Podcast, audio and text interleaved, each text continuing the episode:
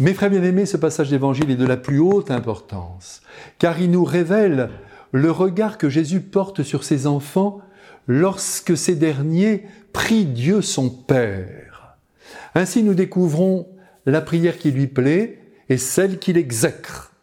Et pour que nous comprenions bien son enseignement, il choisit d'inventer une parabole ce genre littéraire qui a la faculté de greffer en nous une vérité à vivre d'une manière beaucoup plus efficace que la plupart des traités de vie spirituelle. N'oublions pas non plus que la parabole, qui n'est rien d'autre qu'une histoire, est utilisée par le Christ afin que nous puissions à notre tour la raconter autour de nous. Et celle de ce jour ne doit pas échapper à cette transmission de bouche à oreille.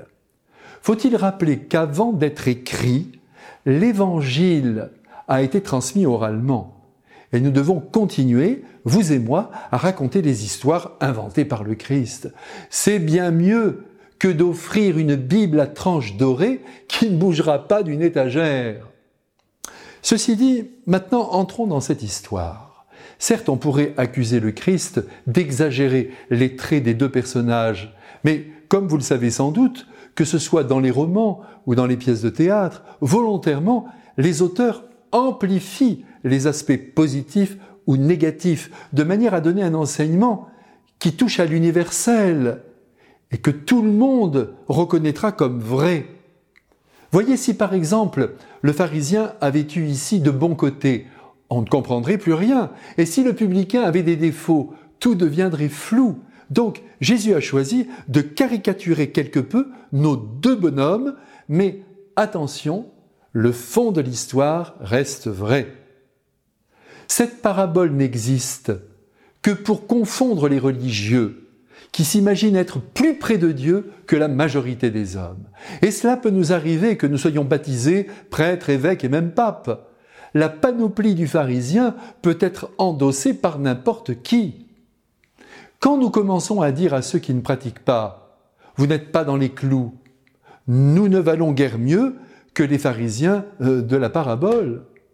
Quand on toise de haut les pauvres qui envahissent nos rues sans même un regard vers leur misère, nous ne valons guère mieux que le pharisien de la parabole. Euh, quand nous nous imaginons marcher dans la bonne lumière, satisfaits de nous-mêmes, nous ne valons guère mieux que le pharisien de la parabole. Quand nous voyons des péchés partout et dans des proportions supérieures à ce qui nous habite, nous ne valons guère mieux que le pharisien de la parabole. Quand nous croyons que nous plaisons à Dieu parce que nous ne manquerions pas une messe pour tout l'or du monde, nous ne valons guère mieux que le pharisien de la parabole.